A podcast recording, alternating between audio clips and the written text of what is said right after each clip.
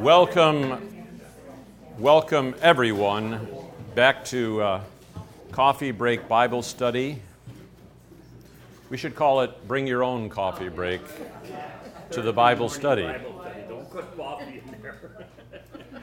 Well, most of people have coffee here, so. All right. Um, John, would you introduce your guests to us today? Sure, actually Marty's guest, so she can.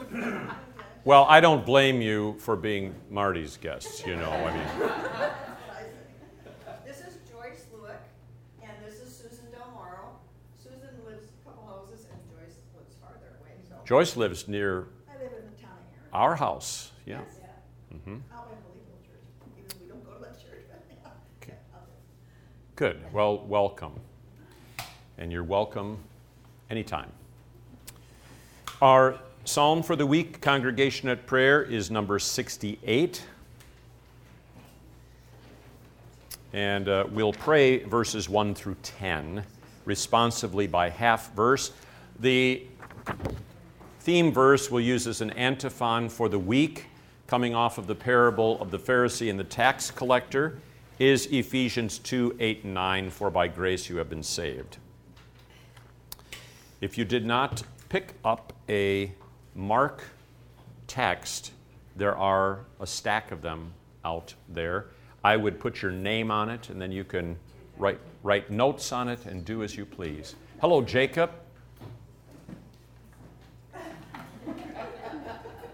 Some parishes have parish nurses. We have a parish physician. All right. Let us pray. In the name of the Father, and of the Son, and of the Holy Spirit. Amen. I believe in God the Father Almighty, maker of heaven and earth, and in Jesus Christ, his only Son, our Lord, who was conceived by the Holy Spirit, born of the Virgin Mary, suffered under Pontius Pilate, was crucified, died, and was buried. He descended into hell. The third day he rose again from the dead. He ascended into heaven and sits at the right hand of God the Father Almighty. From thence he will come to judge the living and the dead.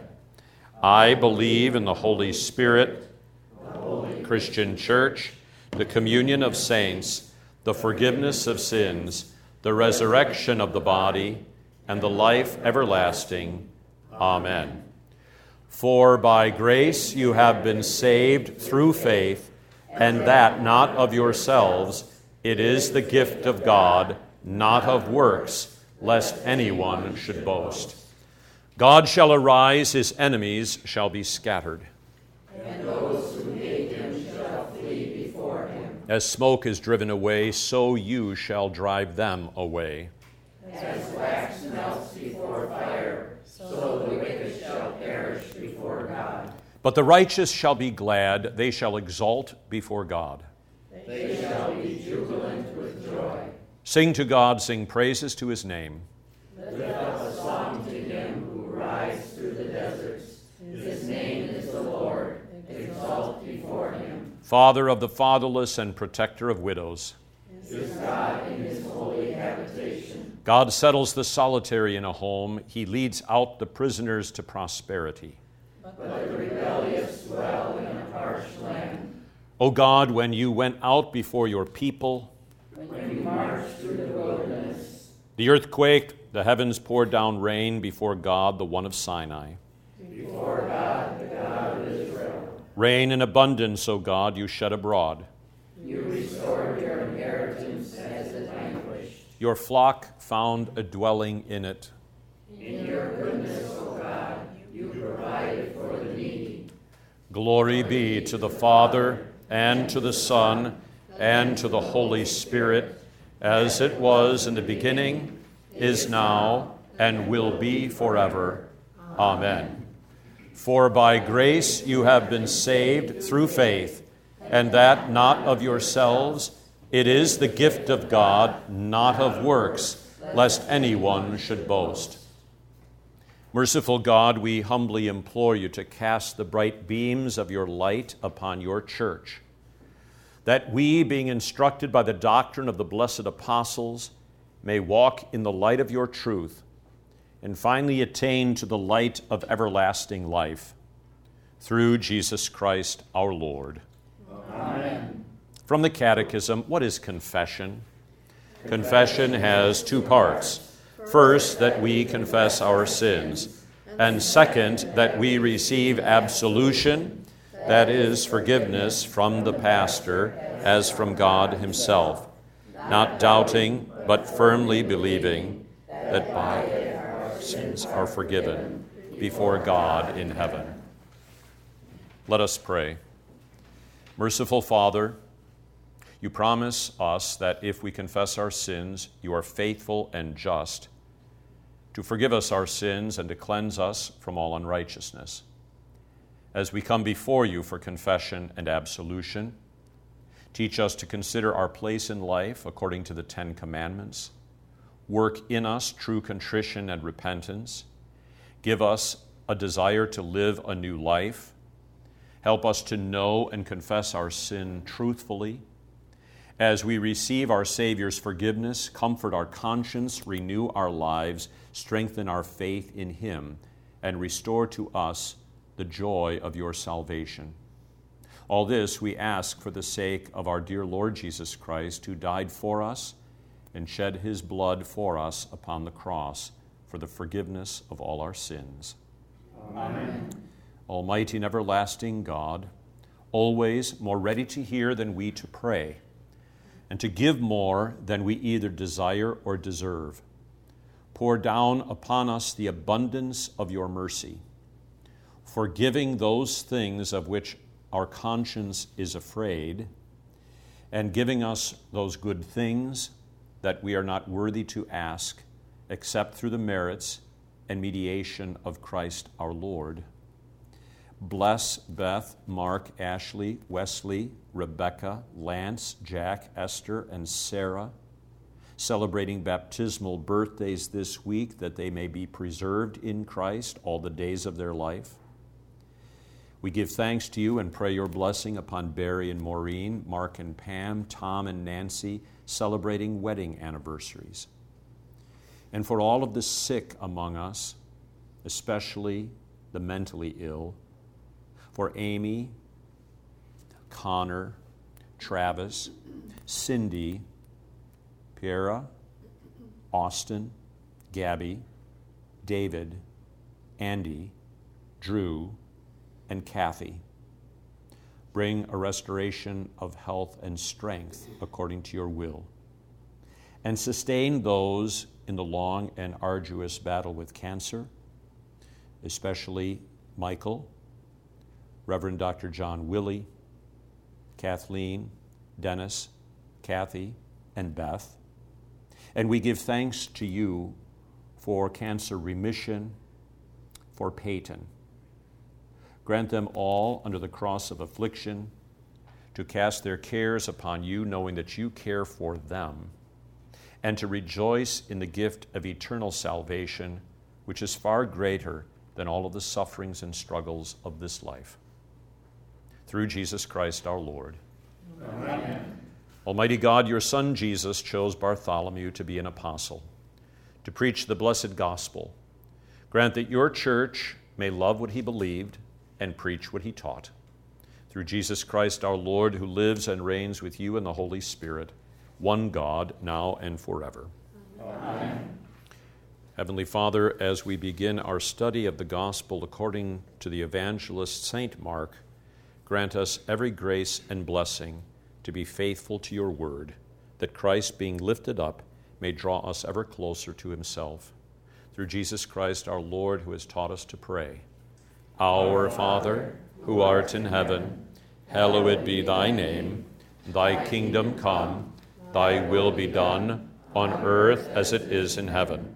Give us this day our daily bread, and forgive us our trespasses as we forgive those who trespass against us.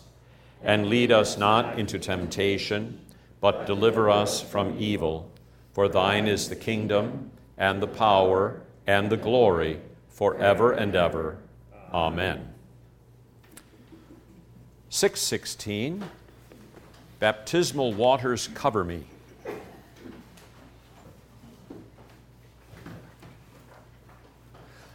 Baptismal waters cover me as I approach on bended knee. My Father's mercy here I plead for grievous sins of thought and deed.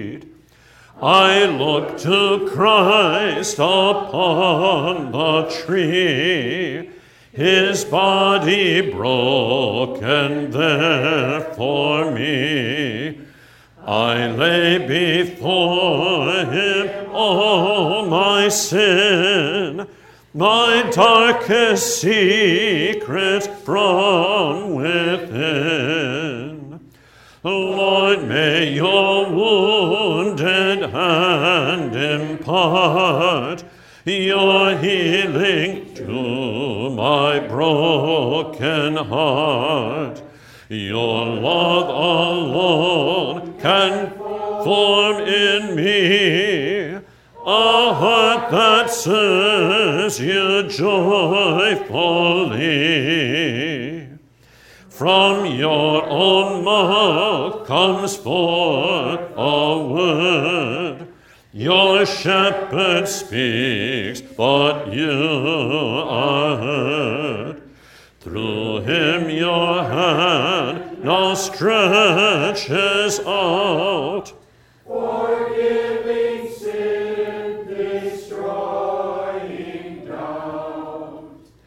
Baptismal waters cover me. Christ's wounded hand has set me free. Held in my Father's strong embrace, with joy I praise for His grace. All right. The Gospel according to St. Mark. What I'd like to do um, is give a bit of an introduction to uh, this Gospel. It is the second Gospel in the New Testament canon. Canon is the fancy word for the standard of what is authoritative. The entirety of the New Testament is referred to as the apostolic scriptures. There are 27 books at all, in all, from Matthew through Revelation. They're called apostolic not because an apostle necessarily put pen to parchment for every one of them but under the apostolic authority or imprimatur, each book was written and each book was commended to the church. So, in the four Gospels, Matthew and John are apostles. So, they were part of the original 12 chosen by Jesus to bear witness to his ministry, death, and resurrection from the baptism of our Lord through his resurrection and ascension. Mark and Luke are called evangelists. So are Matthew and John. But evangelist, the root word is evangel, which means gospel. And uh, so they're gospel writers, Matthew, Mark, Luke, and John, but they're not apostles, Mark and Luke. However, they do write their testimony under the apostolic authority of two apostles. In the case of Luke, it is the apostle Paul. In the case of Mark, it is the apostle Peter. The connections to those apostles under whom um, each evangelist wrote is oftentimes a uh, undercovered story. For example, at Pastor Seiferlein's 20th anniversary, we had a whole weekend of catechesis, which I did for their, their uh, Bible breakfast. Now, that was really good because they had poached eggs and uh, they had uh, bacon and sausage and muffins of various kinds and fruit. Now, that would be good. We could have a, but that's only, they only do it once a month. Um, anyway, I, I, I pointed out the, the um, in uh, the sermon, which was also utilizing the same Sunday propers that we had here for the 11th Sunday after Trinity, the uh, parable of the Pharisee and the tax collector. That the contents of Luke's gospel, uniquenesses in Luke's gospel, really correspond to the Apostle Paul, who had been a Pharisee and who, no doubt, was assaulted by satanic attacks because of his former life as a self righteous persecutor of the church. Paul, in his epistle to Timothy, calls himself the chief of sinners whom God chose to be an example. So in Luke's gospel, you have unique things like at the foot of the cross, there is the word of Jesus spoken in prayer concerning those who crucified him, from the chief priests, the elders, the scribes, the Pharisees, to the Roman soldiers. Father, forgive them, for they know not what they do. You have only in Luke's gospel the repentant thief, Lord, remember me when you come into your kingdom. Jesus says, Today you will be with me in paradise. Think of the impact that would have on Paul in terms of his comfort uh, as he continued his ministry. Only in Luke do we have Luke 15, the parables told to the Pharisees who trusted in themselves that they were righteous. The lost sheep, the lost coin, the parable of the prodigal son, the last son of which is basically a Pharisee. And the open invitation, the Father, come into the house.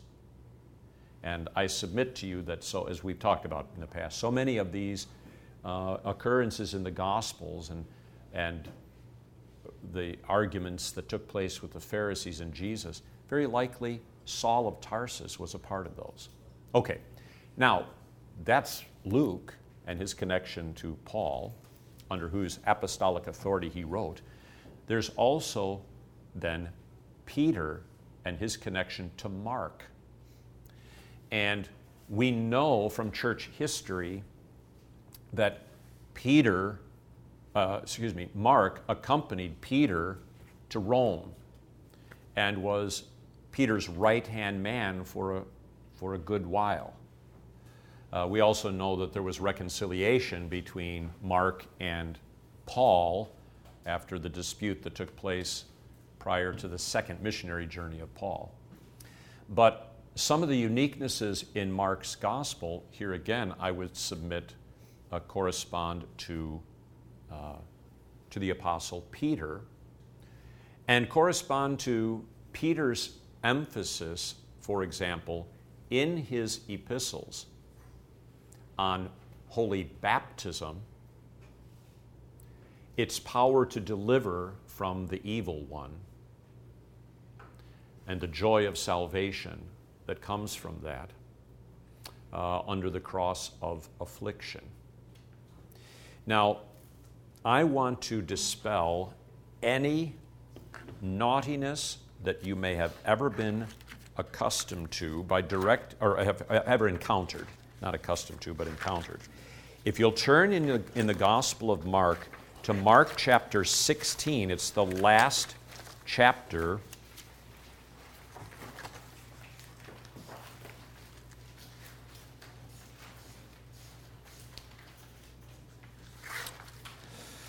chapter 16. So the, it's the very last sheet in your booklet. Verses 1 through 8 are the classic Mark account of the resurrection. When the Sabbath was passed, Mary Magdalene, Mary the mother of James, and Salome bought spices that they might come and anoint him. Very early in the morning, on the first day of the week, they came to the tomb when the sun had risen. And they said among themselves, Who will roll away the stone from the door of the tomb for us? But when they looked up, they saw that the stone had been rolled away, for it was very large. And entering the tomb, they saw a young man clothed in a long white robe, sitting on the right side, and they were alarmed. But he said to them, Do not be alarmed. You seek Jesus of Nazareth who was crucified. He is risen. He is not here. See the place where they laid him. But go tell his disciples and Peter that he is going before you into Galilee. There you will see him as he said to you. So they went out quickly and fled from the tomb, for they trembled and were amazed, and they said nothing to anyone, for they were afraid. Notice the specific and only apostle referenced in that resurrection testimony is Peter. The angel says, Go and tell Peter that he's going before you into Galilee. Why? Why? Peter had denied Jesus three times. He went out of the courtyard of the high priest weeping bitter tears of contrition. So, what is the what are we to learn from this message of the angel? Go tell his disciples and Peter that he's going before you. This gospel of the death and resurrection of Christ for the forgiveness of sins is for Peter. Peter especially needs to know that. And so the evangelist Mark, in his testimony, becomes not only someone who is writing under the authority of Peter, but someone whose very ministry is for Peter. Okay? And so it's not as if it's a one way street. Do you know what I mean? Like, Peter's the apostle, he's the one that ministers. Well, it's true.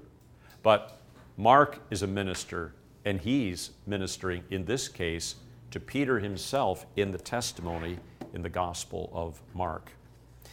While you're on that particular um, while you're on that particular section, uh, turn just a page earlier to this, the end of chapter uh, 14, verse 66. Now, as Peter was below in the courtyard, one of the servant girls of the high priest came and when she saw Peter warming himself, she looked at him and said, You also were with Jesus of Nazareth. But he denied it, saying, I neither know nor understand what you are saying. And he went out on the porch, and a rooster crowed. And the servant girl saw him again and began to say to those who stood by, Hey, this, this is one of them. But he denied it again. And a little later, those who stood by said to Peter again, Surely you are one of them, for you are a Galilean, and your speech betrays you. Then he began to curse and swear, I do not know this man of whom you speak. A second time the rooster crowed. Then Peter called to mind the word that Jesus had said to him Before the rooster crows twice, you will deny me three times. And when he thought about it, the word of Jesus, he wept. So you can see that connection then to the resurrection account. Now, I want to take you back to chapter 16, however, because you'll see this in Bibles and you'll see this in um, in commentaries sometimes.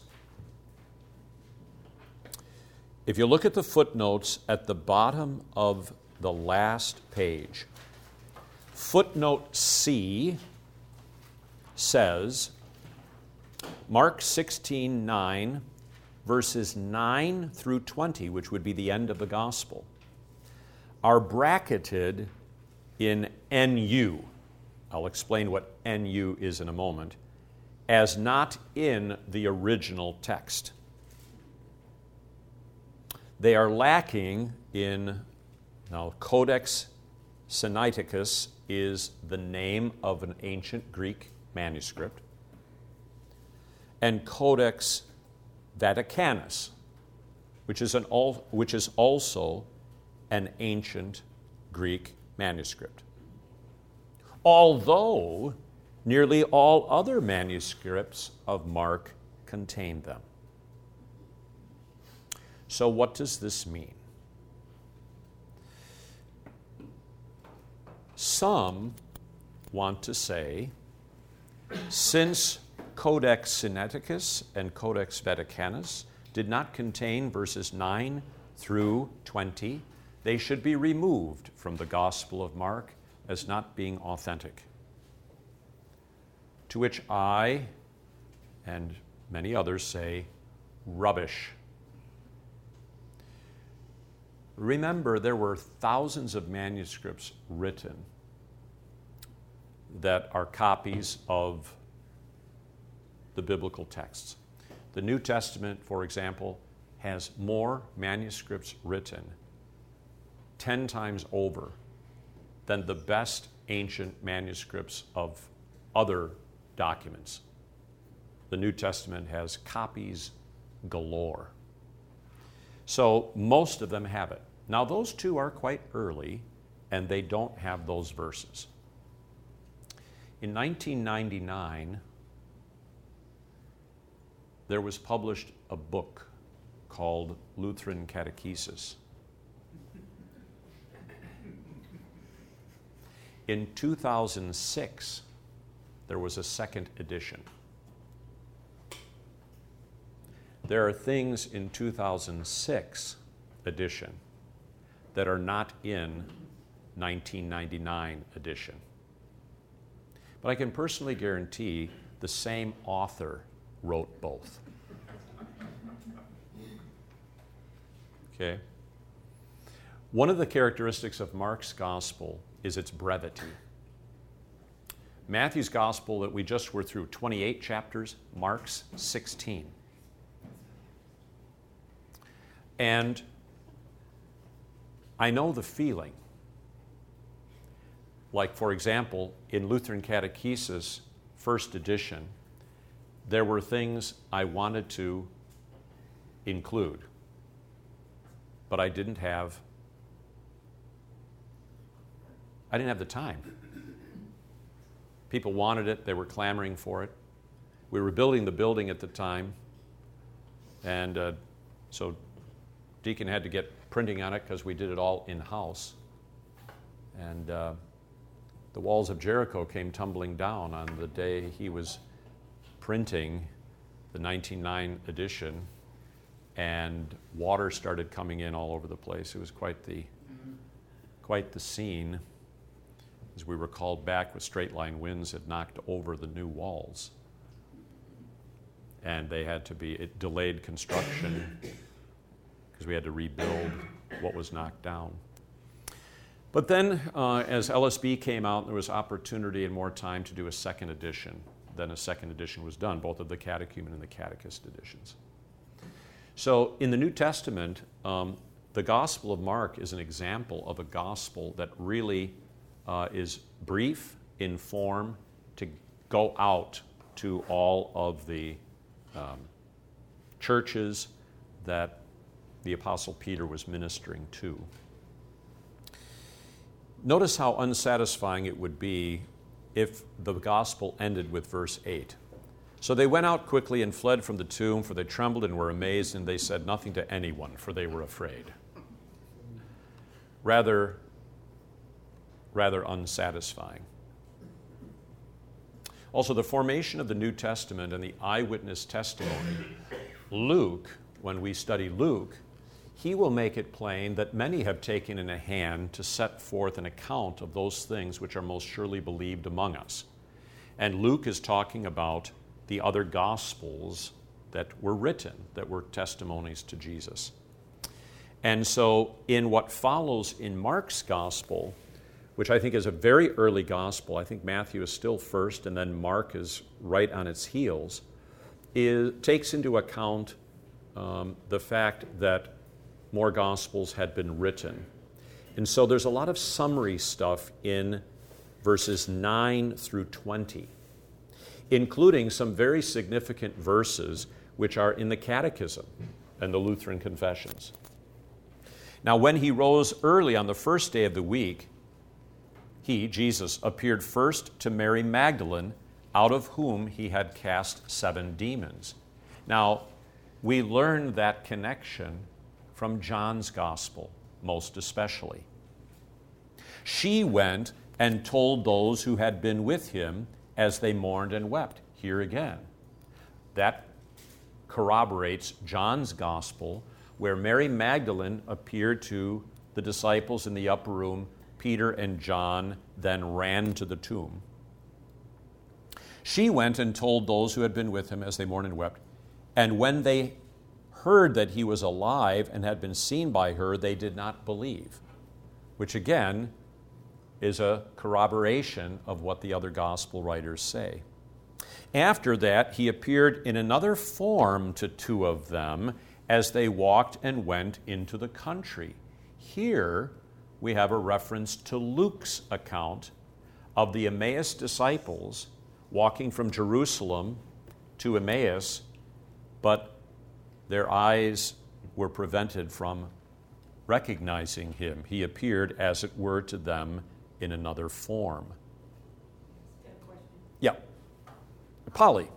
Last, last spring, um, you were talking about, about, um, I believe you were talking about Jesus appearing to the two disciples, um, with, with, um, the morning devotion, the morning opening. Okay. And I thought that I heard you say that Peter was probably one of them. He may have been. Why? Why? Why? I've been wanting to ask you. Well, uh, because of Luke's Gospel, chapter 24, it says that he appeared to Simon. When did this take place? So, uh, and that's, it, it appears as if he appeared to Simon, Simon Peter, before he appeared in the upper room um, on Easter night. Okay. But I, I, I can't make that conclusion dogmatically. But there is the reference to this, he appeared to Simon. So, so Cleopas and Simon, Peter, may have been the two. All right, so they went and told it to the rest, but they did not believe them either. Now, what's interesting here in 9 through 20 is that Mark highlights the lack of faith. This testimony, they didn't believe, the end of verse 11. Um, he appeared to them, they went to the disciples, they didn't believe them either. Then 14, later he appeared to the 11 as they sat at the table. That's in the upper room. That's John 20, also the end of Luke. And he rebuked their unbelief and hardness of heart because they did not believe those who had seen him after he had risen. And that rebuking we know to be Jesus' words, Peace be with you. And then verse 15. Now notice this famous passage. And he said to them, Go into all the world and preach the gospel to every creature. He who believes and is baptized will be saved, but he who does not believe will be condemned. And these signs, which are reference to miracles, will follow those who believe. In my name, in the name of Jesus, they will cast out demons. You can think of the baptismal liturgy. They will speak with new tongues, new a reference to the gospel and in myriads of languages, but also the, profoundly new message of forgiveness by grace. So, new tongues.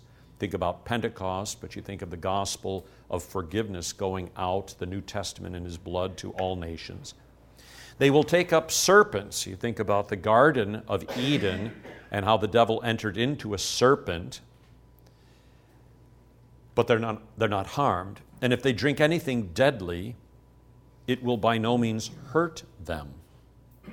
They will lay hands on the sick and they will recover. And all of those signs and miracles we saw in the apostolic age if we read through the Acts of the Apostles. So then, after the Lord had spoken to them, he was received up into heaven and sat down at the right hand of God, a phrase that appears in the Apostles' Creed. You know, it sits at the right hand of God the Father Almighty. And they went out and preached everywhere, the Lord working with them and confirming the word through the accompanying signs.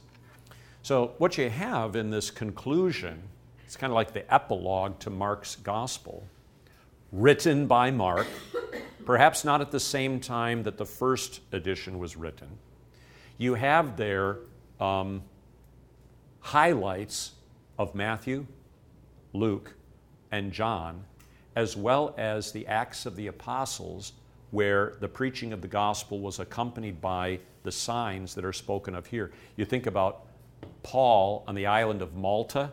You remember a viper latched onto his hand as he was picking up these damp sticks to make a fire, and he shakes it off into the fire, and they say, Oh, he's a criminal. The gods are coming to punish him, but he's unharmed.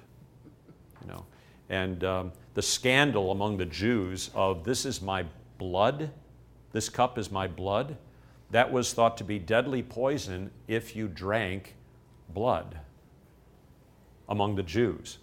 So it was a radical thing when Jesus not only says, This is my body, but when he says, This is my blood. Rather than being poison that kills, it's the medicine of immortality that gives life. So if you see, don't be scandalized by the idea that is sometimes presented that these verses are not a part of Mark's gospel. The church for 2,000 years has said, axios, it is worthy, it is a part of Mark's gospel. Okay?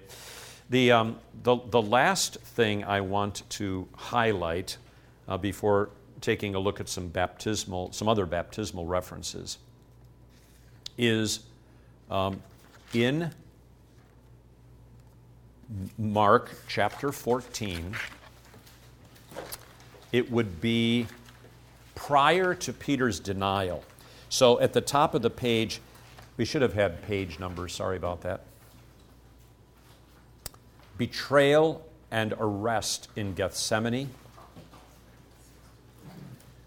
One of the techniques of it's not just ancient writers, but others too. It's like some of you are probably fans of Alfred Hitchcock.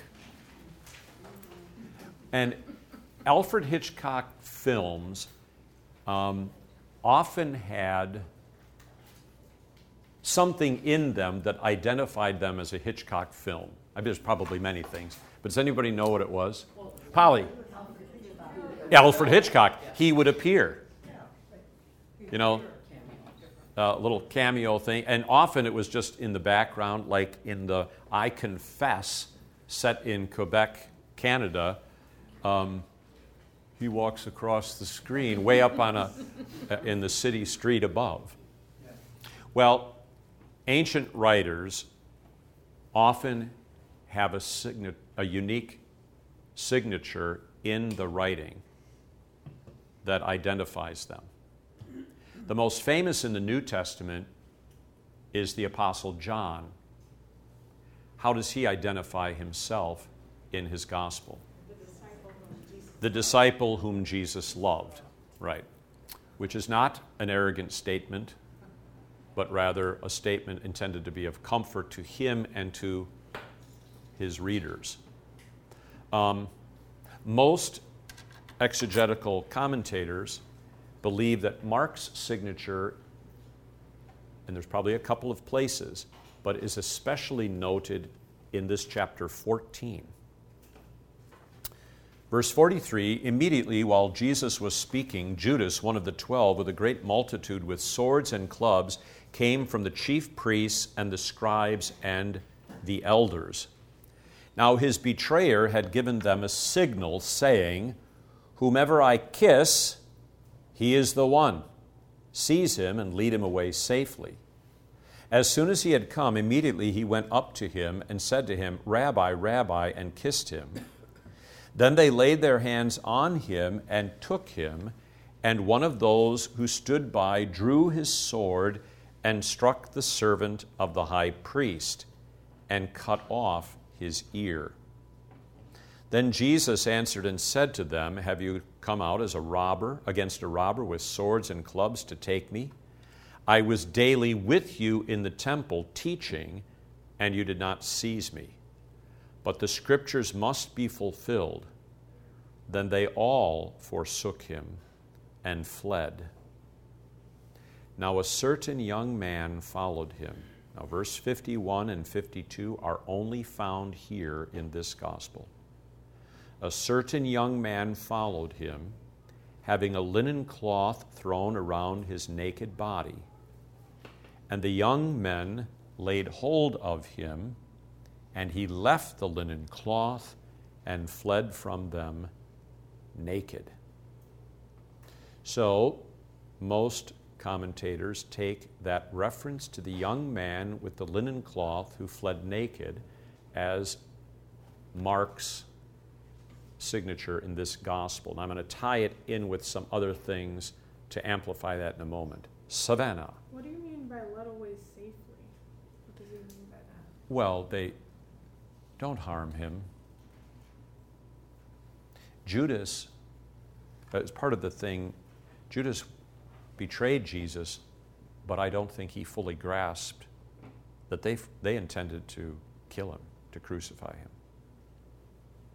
All right, so a young man. Now, if you go to Mark chapter 10,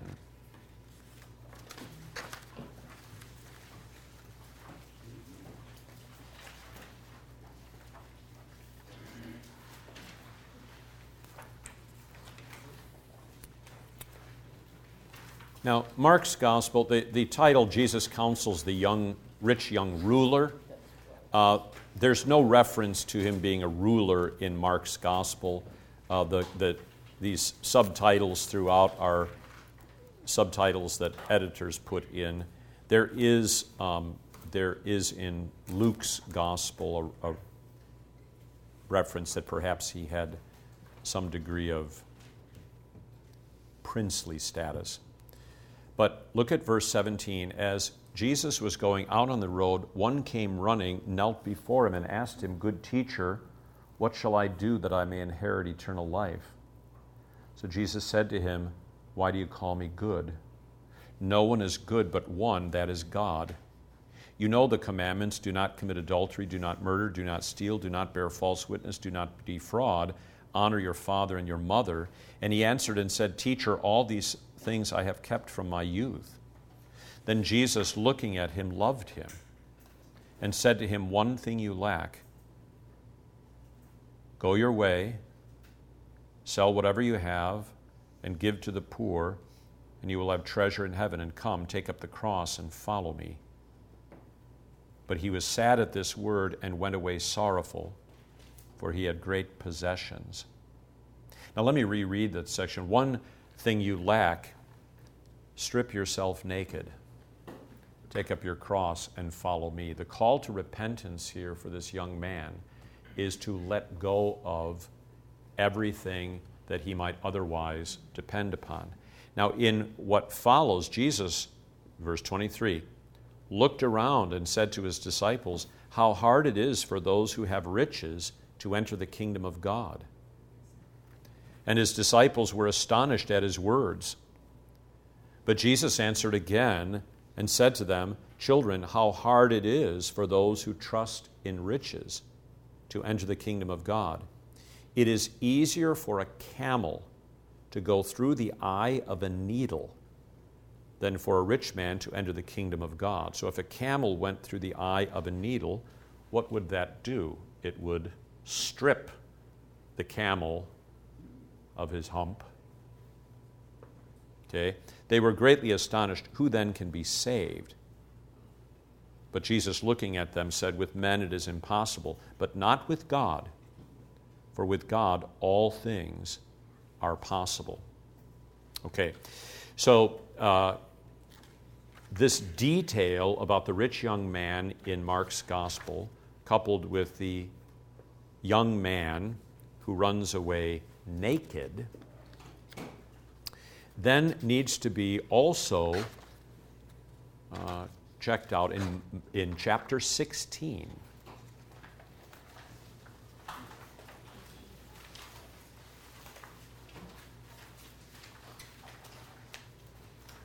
Because it's the same vocabulary used. In the resurrection account, verse 5, entering the tomb, they saw a young man clothed in a long white robe, sitting on the right side, and they were alarmed.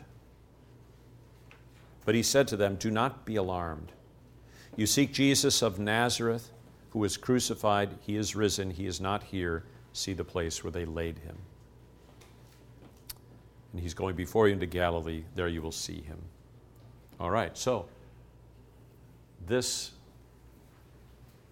visage is identified not with the word angelos, but with the word man.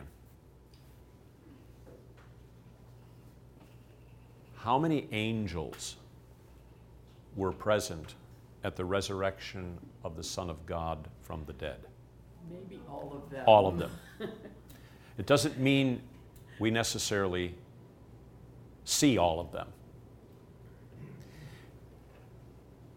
Who is this? Well, it's an angel, but Mark describes the angel as a man for a number of reasons. Angels took on anthropomorphic form. You know, they appeared so often like men. And that there's only one in Mark's gospel. Trace this young man through. The young man who trusted in his own wealth his accomplishments, his works, that he had kept the law. This young man, who couldn't let go of it, is stripped of everything. And now there's a young man clothed in white at the resurrection.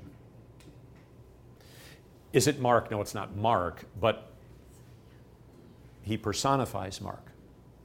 Or more importantly, he personifies Jesus because the angels, that the angels are vested with white robes, glistening white, is a vestiture that reflects the glory of the Son of God, whose message, angel means message, they proclaim. Angels are messengers. In the Revelation, according to St. John, to the angel of the church of Philadelphia is not talking about uh, of a, a being with wings, but the pastor there, who is the angel, the messenger for the church of Philadelphia. Okay?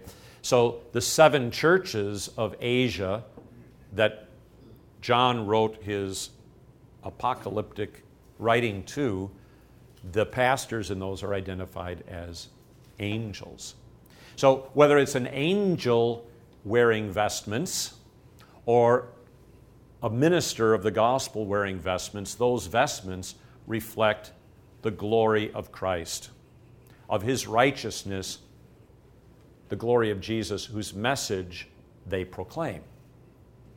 They also indicate when you're stripped, as they were in the ancient world for baptism, they would go into the water naked, and then they would come out of the water and be clothed in a white linen. Okay? So the angel in Mark's gospel signifies how Mark, who had been a fraidy cat and self righteous, we know he was a fraidy cat because after the first missionary journey with Paul and Barnabas, Barnabas was Mark's cousin, they leave the island of Cyprus, they go to Asia Minor, present day Turkey, and Mark says, I can't go on. And he goes back to Jerusalem, which is why Paul didn't want to take him anymore. I don't want this guy being with us, and then he gets scared and he runs away. But that man, lack of courage, self righteous, fearful, is stripped of all self reliance. And then what happens in our, when we're called to faith and in our baptism, we are clothed with the righteousness of Christ. Okay? Now, these are subtle things, um, but ancient texts, ancient writers do these kinds of things to highlight significant points so that we also look at the message of the scriptures much more deeply. Okay? And Mark's gospel is unique from Matthew's and Luke's. Matthew, Mark, and Luke are called synoptic gospels. If you look at the beginning of Mark's gospel, there is no nativity. Matthew's gospel starts with the genealogy of Jesus, calling him son of David, son of Abraham. Luke's gospel in chapter 3 has the genealogy calling him son of God. Matthew's gospel has the nativity with the dream that Joseph has about what is he going to do with this pregnant wife. He knows he's not the father. Don't be afraid to take Mary your wife, that which is conceived in her is of the Holy Spirit. Luke's gospel has the whole account with Gabriel coming to Zechariah, serving as priest. Zechariah and Elizabeth are the parents of John the Baptist. And then the Annunciation, Gabriel to Mary, where the conception of Jesus takes place nine months beforehand. Then her visitation of Elizabeth, Mary's Magnificat, the great uh, Gloria in Excelsis that the company of heaven sings at the birth of Jesus the presentation in the temple, 40 days, Simeon's song, Lord, now let your servant depart in peace. None of that is in Mark's gospel. The beginning of the gospel of Jesus Christ, the Son of God, as it is written in the prophets Behold, I send my messenger before your face, who will prepare your way before you. The voice of one crying in the wilderness, Prepare the way of the Lord, make his path straight. Notice the Gospel of Mark then begins with the voice crying in the wilderness. Fast forward to what we just looked at, Mark 16. The young man is the voice, proclaiming then the absolution or the justification that comes by the resurrection of Jesus from the dead. So you got the voice calling to repentance at the beginning, and the voice of the messenger at the end, the young man clothed in white. See, wonderful framing of the Gospel of Mark in this way. This indicates a number of other themes here, not the least of which is that there is an emphasis on preaching in Mark's Gospel, but not the long discourses that you have in Matthew's Gospel but the kind of preaching and proclamation which is it's punctiliar, you know, uh, it, it's kind of abrupt, be healed, you know, uh, begone, Satan. This, this, and so the proclamation of the gospel is, it has a, like a Genesis creative account, let there be, and there was. So you'll see that in uh, Mark's gospel as well. All right, then finally, uh, in this first chapter, notice what it says. John, this is verse 4. I'll continue where I was. John came baptizing in the wilderness and preaching a baptism of repentance for the remission of sins. Then all the land of Judea and those from Jerusalem went out to him and were all baptized by him in the Jordan River, confessing their sins. So notice how here baptism begins the Gospel of Mark, and in the proper long ending, baptism ends the Gospel of Mark. We saw that in Matthew, didn't we? that after the prologue material about the Nativity, Jesus' ministry begins with the baptism that John administered, which Jesus submitted himself to. The heaven was ripped open, the Father spoke, the Son was in the water, the Spirit descended. Then at the end of Matthew, therefore go and make disciples of all nations, baptizing them in the name of the Father and of the Son and of the Holy Spirit. Mark's gospel begins with the ministry of John the Baptist. And look at the lovely summary of it. He preached a baptism of repentance for the forgiveness of sins. So the baptism that John administered is in the long stream of and continuity of Christian baptism in the name of the triune God. Notice the benefit forgiveness of sins. So they came confessing their sins. John came baptizing in the wilderness, preaching a baptism of repentance for the remission of sins. That was the purpose of it. And then they came, confessing their sins to be baptized for the forgiveness of sins. You go to the end, whoever believes and is baptized shall be saved. Whoever does not believe, again, the object of faith is Jesus whenever we're baptized. You know, whoever does not believe in Jesus will be condemned. So that frames the gospel very nicely. And then you also have, if you have your Bible with you, I'd like you to turn to the first epistle of Peter.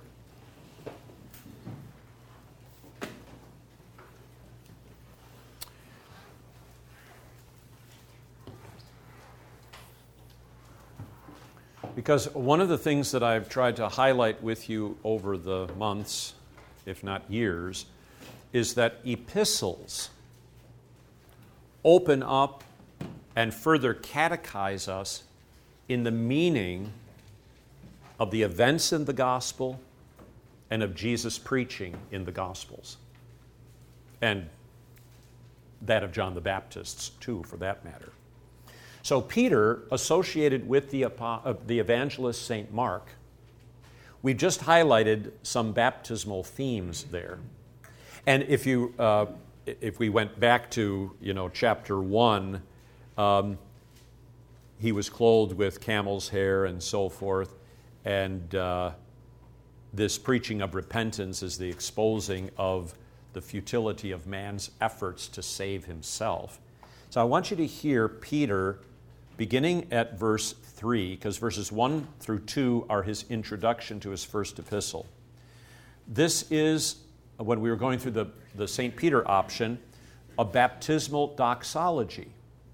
So you've got praise to God, Father, Son, and Holy Spirit.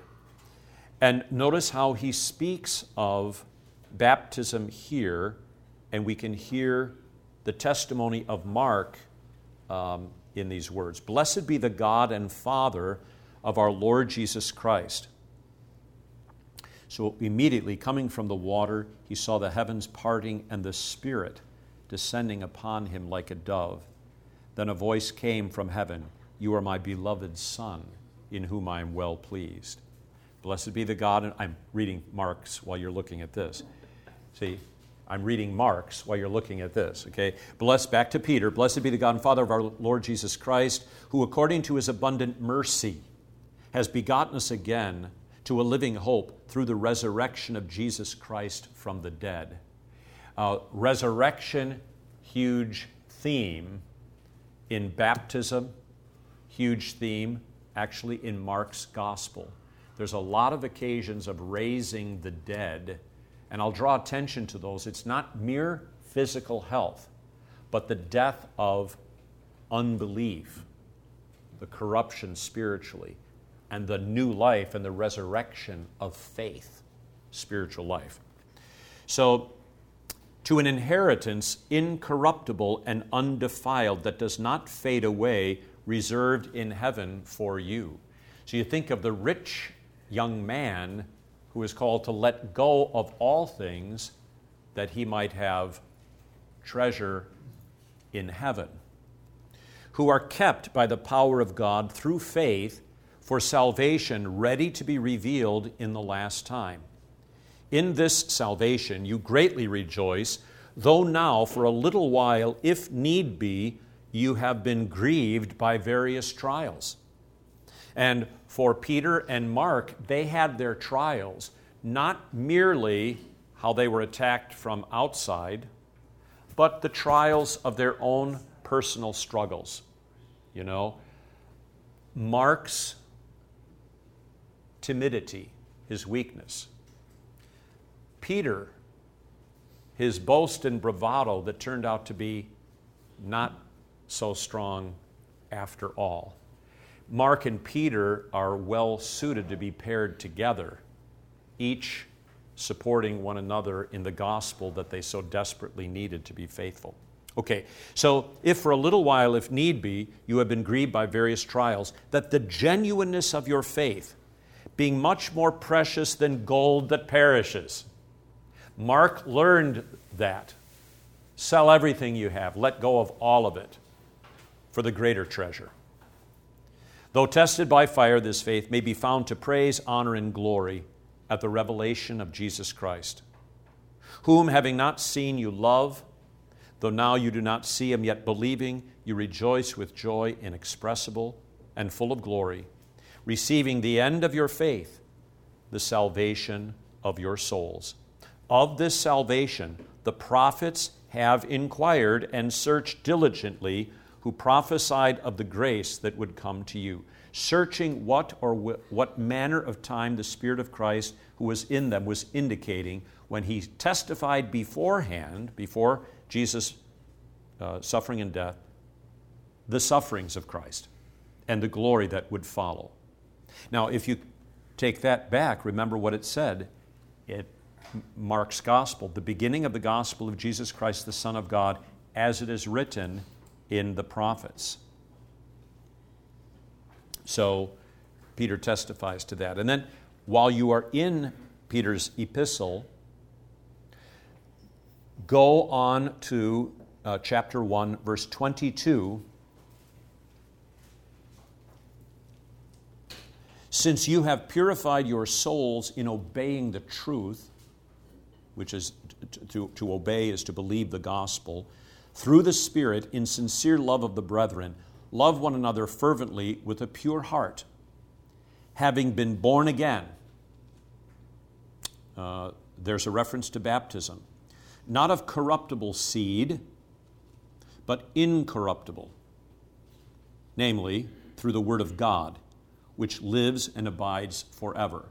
Another strong theme in Mark's Gospel. Because now, John the Baptist's preaching testified to this, what is revealed in verses 24 and 25, as does the entire Gospel of Mark, and then in, uh, in Peter's testimony. All flesh is grass, and this is from Isaiah 40, and all the glory of man as the flower of the grass. The grass withers, its flower falls away, but the word of the Lord endures forever.